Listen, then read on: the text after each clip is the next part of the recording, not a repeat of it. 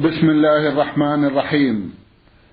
الحمد لله رب العالمين والصلاة والسلام على نبينا وسيدنا محمد وعلى آله وصحبه وسلم. اللهم صل عليه وسلم. مستمعي الكرام السلام عليكم ورحمة الله وبركاته وأسعد الله أوقاتكم بكل خير.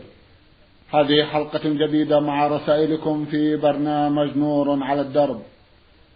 رسائلكم في هذه الحلقة نعرضها على سماحة الشيخ عبد العزيز ابن عبد الله بن باز الرئيس العام لإدارات البحوث العلمية والإفتاء والدعوة والإرشاد. مع مطلع هذه الحلقة نرحب بسماحة الشيخ ونشكر له تفضله بإجابة الإخوة المستمعين فأهلا وسهلا. حياكم الله وبارك فيكم. حياكم الله. أولى رسائل هذه الحلقة رسالة وصلت إلى البرنامج من الجمهورية العربية السورية دمشق. باعثها مستمع من هناك رمز إلى اسمه بالحروف عين عين. أخونا يسأل ثلاثة أسئلة في أحدها يقول أريد نبذة عن الدعوة السلفية وشيخ الإسلام محمد بن عبد الوهاب. جزاكم الله خيرا. بسم الله الرحمن الرحيم. الحمد لله وصلى الله وسلم على رسول الله وعلى آله وأصحابه ومن اهتدى بهداه. أما بعد فإن الدعوة السلفية هي الدعوة إلى ما بعث الله به نبيه محمد عليه الصلاة والسلام. هي الدعوة إلى التمسك بالقرآن العظيم والسنة المطهرة. هذه الدعوة السلفية. الدعوة إلى السير على المنهج الذي درج عليه الرسول صلى الله عليه وسلم في المدينة في مكة ثم المدينة من إبلاغ الدعوة إلى المسلمين وغيرهم توجيه الناس إلى الخير. تعليمهم ما بعث الله به نبيه من توحيد الله والإخلاص له والإيمان برسوله محمد صلى الله عليه وسلم وترك الإشراك بالله عز وجل والقيام بما أمر الله به ورسوله وترك ما نهى الله عنه ورسوله.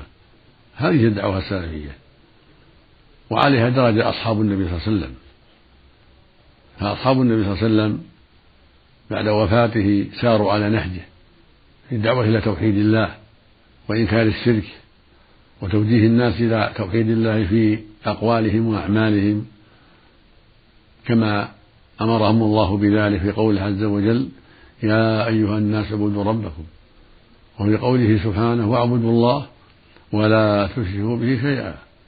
وفي قوله سبحانه ما أمروا إلا أن يعبدوا الله مخلصين له الدين حنفاء ويقيموا الصلاة ويؤتوا الزكاة وذلك دين القيمة. فالرسول دعا إلى هذا. وكان المشركون يتعلقون بالقبور بالأموات بالأصنام والأشجار والأحجار يدعونها يتمسحون بها يتبركون بها يستشفعون بها يذبحون لها ينذرون لها فنهاهم عن ذلك عليه الصلاة والسلام. وأخبرهم أنها لا تنفع ولا تضر وأن الواجب إخلاص العبادة لله وحده. وقال يا قوم قولوا لا إله إلا الله تفلحوا فلما فتح الله عليه مكة بعد الهجرة كسر الأصنام وهدم العزى كانت شجرة تعبد وهدم منات وكانت صخرة تعبد وهدم اللات وكانت تعبد في الطائف وهكذا جميع الأصنام كسرها وبعث إلى القبائل والرؤساء يدعوهم إلى توحيد الله ويأمرهم بترك عبادة الأصنام والأوثان والأولياء والأنبياء والملائكة. العبادة حق الله وحده. لأن الله سبحانه يقول وما خلقت الجن والإنس إلا ليعبدون. ويقول سبحانه ولقد بعثنا في كل أمة رسولا أن يعبدوا الله واجتنبوا الطاغوت. ما نعبد الله وحدوا الله يعني خصوا بالعبادة. هو الذي يدعى يرجى يسأل يسجد له يركع له يذبح له ينذر له.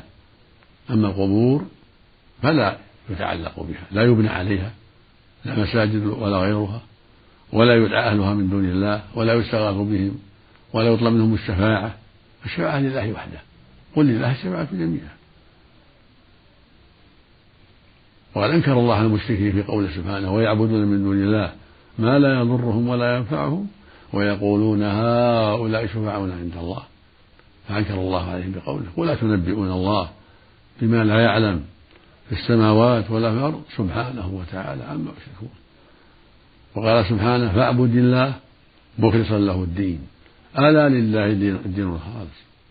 ثم قال سبحانه والذين اتخذوا من دونه أولياء ما نعبدهم إلا ليقربونا يزعمون أنهم عبدوهم للتقريب يقول ما نعبدهم إلا ليقربونا إلى الله سبحانه. يعني ما عبدنا اللات والعزى والأنبياء والملائكة ودعوناهم واستغفرنا بهم إلا ليقربونا إلى الله فأنكر الله عليهم ذلك وأكذبهم فقال سبحانه إن الله يحكم بينهم فيما, فيه فيما هم فيه يختلفون. إن الله لا يهدي من هو كاذب كفار. بين سبحانه أنهم كذبة في قولهم إنها تقربنا زلفى. كفر في عبادتهم الأصنام والملائكة والأنبياء.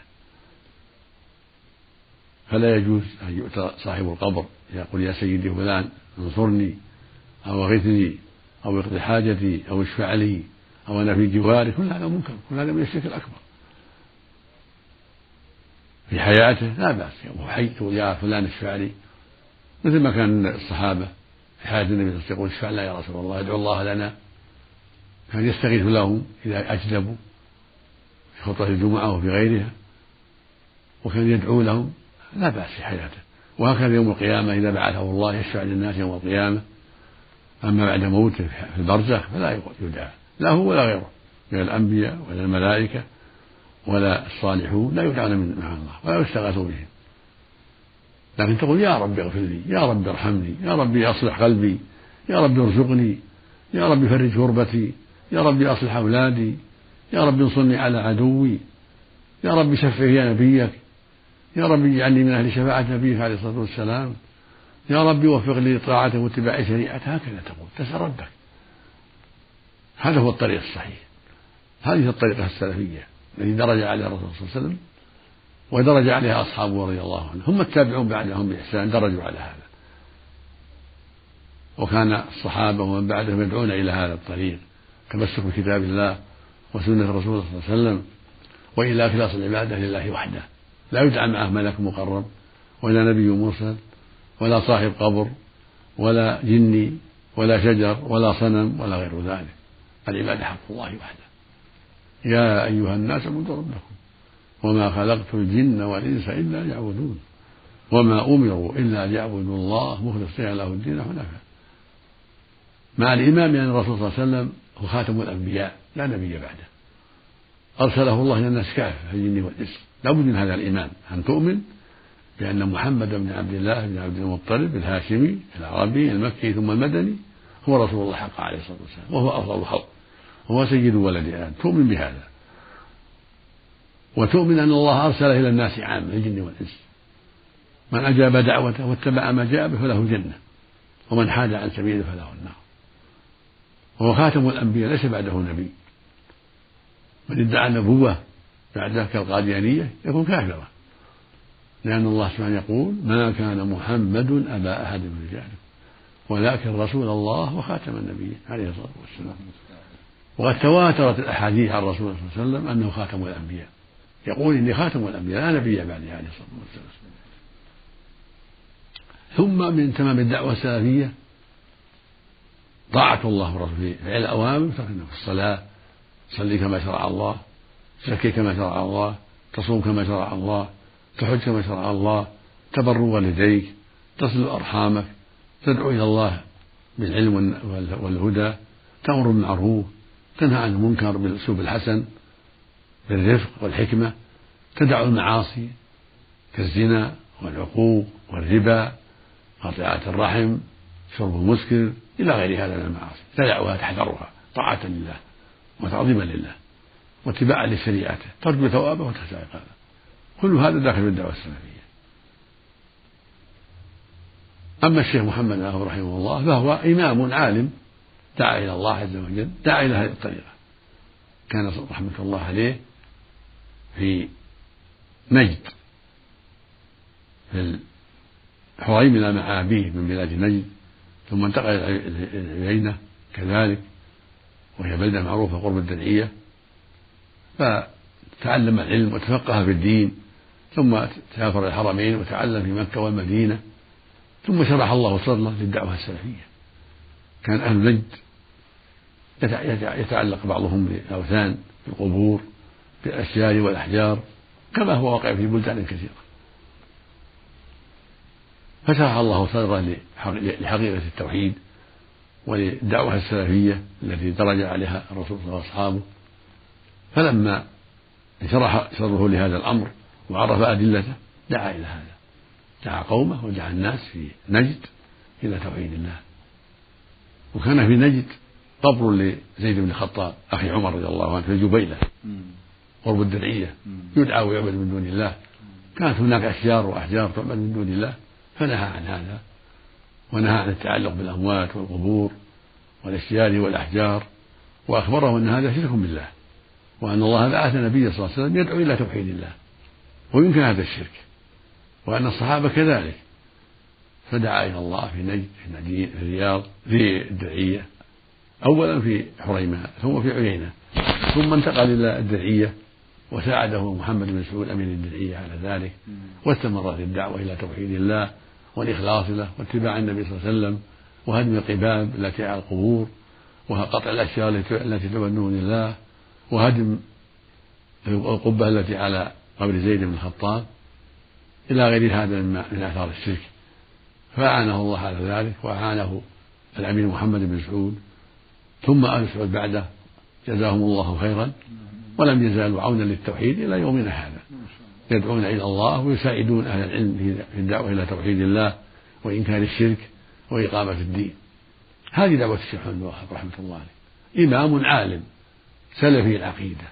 يدعو إلى توحيد الله وإلى اتباع شريعته وينهى عن الشرك والبدع والخرافات والمعاصي مثل ما كان الصحابة يدعو إلى الله مثل ما كان الشافعي وأحمد بن حنبل ومالك وغيرهم من أئمة الإسلام يدعون إلى توحيد الله والإخلاص له مثل ما كان شيخ الإسلام ابن تيمية في زمانه في القرن السابع والثامن وابن القيم رحمه الله في القرن الثامن وابن كثير وأشباههم يدعون إلى الله هو على طريقهم رحمه الله.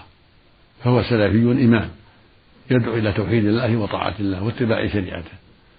وأما أعداؤه من القبوريين الذين يرمونه بأنه مبتدع أو أنه يبغض الأولياء كل هذا باطل. يكذبون عليه. مثل ما كذبوا على النبي صلى الله عليه وسلم وعلى غيره. فهو يدعو إلى توحيد الله ويدعو إلى اتباع النبي صلى الله عليه وسلم ويدعو إلى الحق والهدى ويدعو إلى الإخلاص لله وترك البدع والخرافات التي بلي بها كثير من الناس.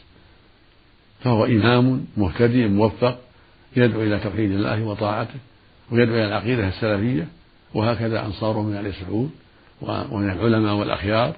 فكلهم دعاة إلى الحق. أما تسمية الوهابية فهذا لقبهم به أعداؤهم للتنفيذ. فهم محمدية. هو محمد وهو عبد الوهاب. هو محمد ابن عبد الوهاب أبوه اسمه عبد الوهاب.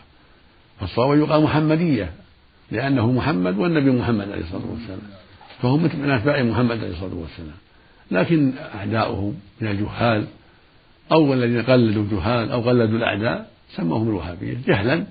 أو عنادا وتنفيرا من الحق. فلا ينبغي لعاقل أن يغتر بهذا اللقب الذي يغنيهم به الأعداء ويقول أنهم أعداء للدين أو أنهم أعداء للحق أو أنهم البدعة. كل هذا باطل. الوهابية دعاة للحق دعاة للسلفية دعاة إلى ما كان عليه رسول الله صلى الله عليه وسلم وما كان عليه الصحابة ومن بعدهم من أئمة الإسلام. فالشيخ محمد بن عبد الوهاب وذريته وأتباعه إلى يومنا هذا يدعون إلى توحيد الله. وإلى اتباع شريعته وينهون عن الشرك بالله وعن البدع التي ما أنزل الله بها السلطان ومن البدع البناء على القبور واتخاذ المساجد عليها لأنها وسيلة للشرك وإقامة الموالد والاحتفالات بالموالد لأنها وسيلة للشرك. لم يفعلها النبي صلى الله عليه وسلم ولا أصحابه والخير كله في اتباعهم. لأن الله يقول جل وعلا والسابقون الأولون من المهاجرين والأنصار والذين تبعهم بإحسان. رضي الله عنهم ورضوا عنه. الآية. فأتباعهم بإحسان هم الذين ساروا على نهجهم. لم يزيدوا على ذلك ولم ينقصوا. بل ساروا على نهجهم في توحيد الله والإخلاص له واتباع الشريعة وتعظيمها وترك ما نهى الله عنه من البدع وترك المعاصي والدعوة إلى توحيد الله وإلى اتباع رسوله صلى الله عليه وسلم قولا وعملا. هذه طريقة السلف الصالح. من الصحابة والتابعين لهم بإحسان وهذه طريقة الشيخ محمد بن عبد الوهاب وطريقة أتباعه من آل سعود وغيرهم من العلماء الذين ساروا على نهجه. وهكذا أتباع من العلماء الذين ساروا على نهجه في الهند وفي الشام وفي العراق وفي مصر وفي كل مكان. له أتباع كثيرون في أقطار كثيرة وفي مناطق كثيرة من العالم. عرفوا الحقيقة عرفوا دعوته الطيبة من كتبه ومن كتب أتباعه وأنها دعوة سلفية دعوة إلى توحيد الله واتباع شريعته واتباع نبيه محمد عليه الصلاة والسلام. فنصيحتي لكل مسلم أن يتقي الله وأن يعرف الحق بدليله لا بالتقليد وقول الجهال واتباع الجهال ولكن بالدليل. ينظر كتب القوم ينظر ما قرروه في الدرر السنية من كتبهم فتح المجيد كتاب التوحيد تيسير العزيز الحميد إلى غير هذا من كتبهم وردودهم حتى يعرف الحقيقة. يعلم أنهم على الحق والهدى وأنهم دعاة إلى توحيد الله وإلى اتباع شريعته وإلى ترك ما نهى الله عنه ورسوله. هذه دعوة وهابية هذا طريق الشيخ محمد بن عبد الوهاب رحمه الله وهذه طريقة أتباعه وأنصاره من علماء نجد وغيرهم من أهل السعود وغيرهم. نسأل الله أن يثبت الجميع على الهدى وأن يصلح قلوب الجميع وأعمال الجميع وأن يهدي الضال حتى يستقيم على الحق. نسأل الله أن يهدي الضالين وأن يعلم الجاهلين حتى يعرفوا الحق بدليله. ونسأل الله أن يهدي المتعصبين وأصحاب الهوى حتى يدعوا التعصب والهوى وحتى ينقادوا للحق ويتبعوا ما جاء به الرسول صلى الله عليه وسلم وينقادوه له بالدليل لا بتقليد الجهلة وتقليد أصحاب الهوى. فالتقليد لأصحاب الهوى والتقليد للجهالة يضر ولا ينفع. فالواجب على طالب العلم أن يأخذ الحق بالدليل وأن ينظر في كتب القوم الذين يسمع عنهم أشياء تخالف الشرع ينظر كتبهم حتى يعرف الحقيقة بأدلتها وحتى يتكلم عن علم وعن بصيرة لا عن تقليد زيد وعمر ونحو ذلك. نسأل الله للجميع التوفيق والهداية ونسأل الله يصلح أحوال المسلمين جميعا في كل مكان. نسأل الله يمنحهم الفقه في الدين وأن يهدينا وإياهم صراطه مستقيم وأن يمن على جميع المسلمين بالفقه في دين الله والتمسك بكتاب الله وسنة رسوله محمد عليه الصلاة والسلام والوقوف عند حدودهما إنه سبحانه وتعالى جواد كريم. جزاكم الله خيرا وأحسن إليكم. ننتقل بعد هذا إلى السؤال الثاني لأخينا من دمشق عين عين. يقول هل إعفاء اللحية وإرسالها واجب أم فرض أم سنة لا يعاقب تاركها ولكن يثاب فاعلها وما هي الأدلة. جزاكم الله خيرا. إعفاء اللحية من أهم الفرائض واجب على الصحيح من أقوال أهل العلم. لأن الرسول صلى الله عليه وسلم قال قصوا الشوارب وأعفوا اللحى خالفوا المشركين. متفق على صحته عند البخاري ومسلم رحمة الله عليهما. وقال أيضا عليه الصلاة والسلام قصوا الشوارب ووفروا اللحى خالفوا المشركين رواه البخاري وغيره. وقال أيضا عليه الصلاة والسلام جزوا الشوارب وأرفوا اللحى وأرفوا اللحى خالفوا المجوس. رواه مسلم الصحيح.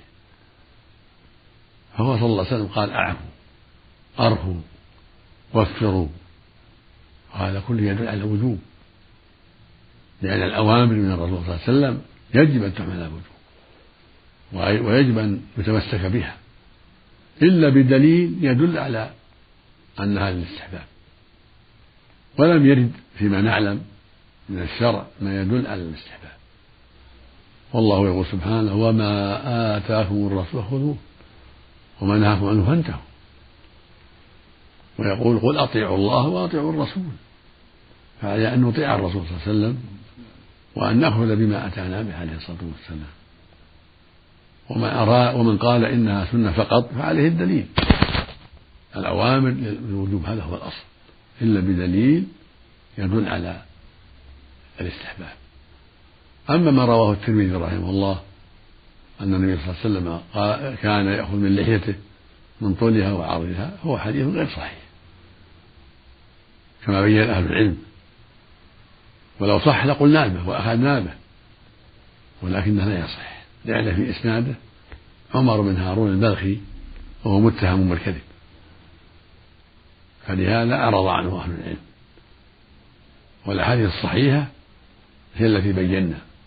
يقول فيها النبي صلى الله عليه وسلم قصوا الشوارب وعفوا اللحى قصوا الشوارب ووفروا اللحى خالفوا المشركين. جز الشوارب وأرخ اللحى خالف المجوس. فنصيحتي لكل مسلم أن يتقي الله وأن يوفر اللحية وأن يعفيها طاعة لله ولرسوله عليه الصلاة والسلام وحذرا من مشابهة المشركين. نسأل الله للجميع الهداية والتوفيق. اللهم آمين. جزاكم الله خيرا وأحسن إليكم. السؤال الأخير لأخينا يقول فيه ما هي أشراط الساعة وماذا تحقق منها حتى الآن؟ أشراط الساعة كثيرة. منها ما أخبر به النبي صلى الله عليه وسلم لجبرائيل أن تلد الأمة ربتها الأمة يعني المملوكة ربتها وفي رواية أخرى ربها يعني سيدها. منها كثرة الإماء بسبب السبي وقد وقع هذا في عهد النبي صلى الله عليه وسلم وبعده. كثر السبايا وتملك الناس بالإماء واستولدوهن. هذا واقع من قديم مدة طويلة. كذلك ما قال صلى الله عليه وسلم ترى الحفاة العراة العالة رعاء الشاء يتطاولون في البنيان. هذا وقع أيضا من أزمان طويلة. ولها أشراط تأتي في آخر الزمان. حتى الآن لم تقع وسوف تقع كما أخبر بها النبي عليه الصلاة والسلام. وهي أشراط متصلة. عشرة. أولها عند أهل العلم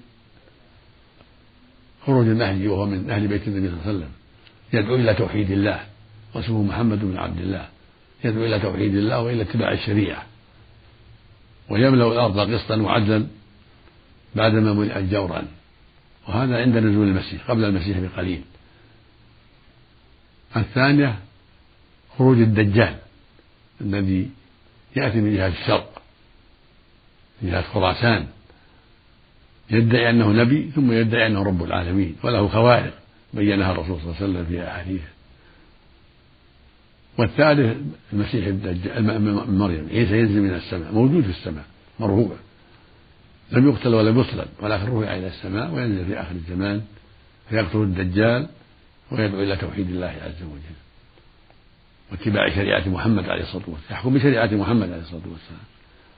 ثم يأجوج ومأجوج الرابعة الشرط الرابع يأجوج ومأجوج في يخرجون في عهد عيسى عليه الصلاة والسلام. ثم يقتلهم الله في زمن عيسى ويريح الله منهم.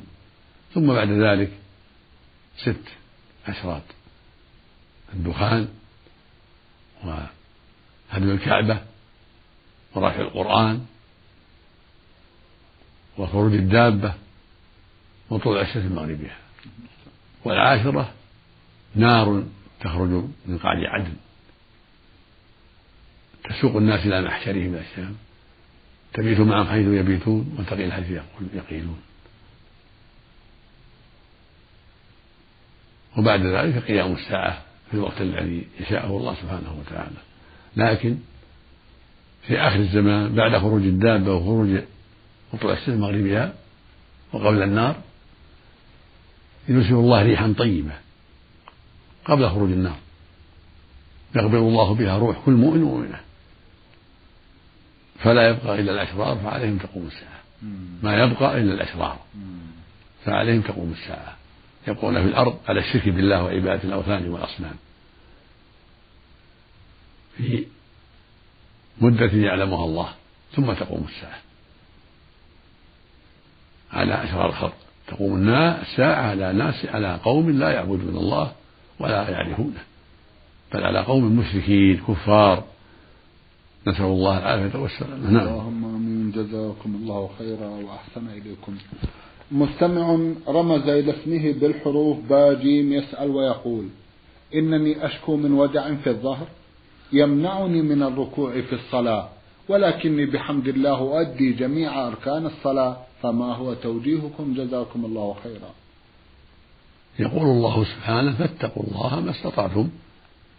إذا كنت لا تستطيع الركوع تركع حسب طاقتك تحني رأسك وظهرك قليل حسب طاقتك. ولا ولا بأس ولا حرج فإن لم تستطع تكبر وتنوي الركوع مع الإمام وفي النوافل وأنت واقف. فاتقوا الله ما استطعتم وهكذا السجود. من عجز عنه سجد في الهوى. خفض رأسه قليلا حسب طاقته. وقال سبحان ربي أعلى سبحان ربي أعلى. فاتقوا الله ما استطعتم ثم يرفع رأسه. المقصود أن يفعل ما يفعل المصلي لكن من غير سجود ولا ركوع حسب طاقته. إذا عجز عن الركوع كبر للركوع وسبحان ربي العظيم سبحان ربي العظيم ثم يقول سمع الله إذا كان إذا كان منفردا وإن كان مع الإمام إذا رفع الإمام يرفعه ويقول ربنا ولك الحمد. وهكذا السجود إذا عجز يكبر ساجدا بنية السجود ويخفض رأسه ويضل حسب طاقته ويقول سبحان ربي هذا سبحان ربي هذا ويدعو ربه. ثم يرفع ويكبر. الله أكبر. إن كان وحده. وإن كان مع الإمام إذا رفع الإمام وكبر كان رفع وكبر. فاتقوا الله ما استطعتم. والنبي صلى الله عليه وسلم يقول عليه الصلاة والسلام إذا أمرتم بأمر فأتوا منه ما استطعتم. هذا عام. هكذا الصيام. الذي ما يستطيع الصيام لكونه كبير السن أو لمرض لا يرجى برؤه يفطر يطعم عن كل يوم مسكينا نص صاع كيلو ونص عن كل يوم. إذا كان كبير السن أو عجم كبيرة لا تستطيع الصيام أو مريض لا مرض لا يرجى برؤه بتقرير الطبيب المختص فهذا لا يلزمه الصوم ولا ليس عليه صوم يطعم عن كل مسكينة نصف صاع. مقداره كيلو ونصف تقريبا. يعطيه بعض الفقراء. يجمع كله ويعطيه بعض الفقراء. ولو فقيرا واحدا عن جميع الشهر أما من يستطيع القضاء فهذا إذا مرض يفطر ثم يقضي بعد ذلك. وهكذا المسافر إذا سافر وأفطر يقضي بعد ذلك. لأن الله سبحانه يقول ومن كان مريضا أو على سفر فعدة من أيام أخرى. يعني مريض يستطيع القضاء. ومن كان لا يستطيع القضاء لكبر سنه أو عجم لا تستطيع القضاء لكبر سنها ما تستطيع الصيام فإنها تفطر وتطعم عن كل يوم مسكينة. تجمعها وتعطيها بعض الفقراء. والرجل كذلك يعطيه بعض الفقراء. وإن جاء الفقير مسكين يفطر معه كل يوم لأنه لا يستطيع الصوم يفطر عندك كل يوم حصل به المقصود ويتعشى عندك كل يوم فلا بأس لكن إذا أعطاه كفى. والحمد لله. نعم.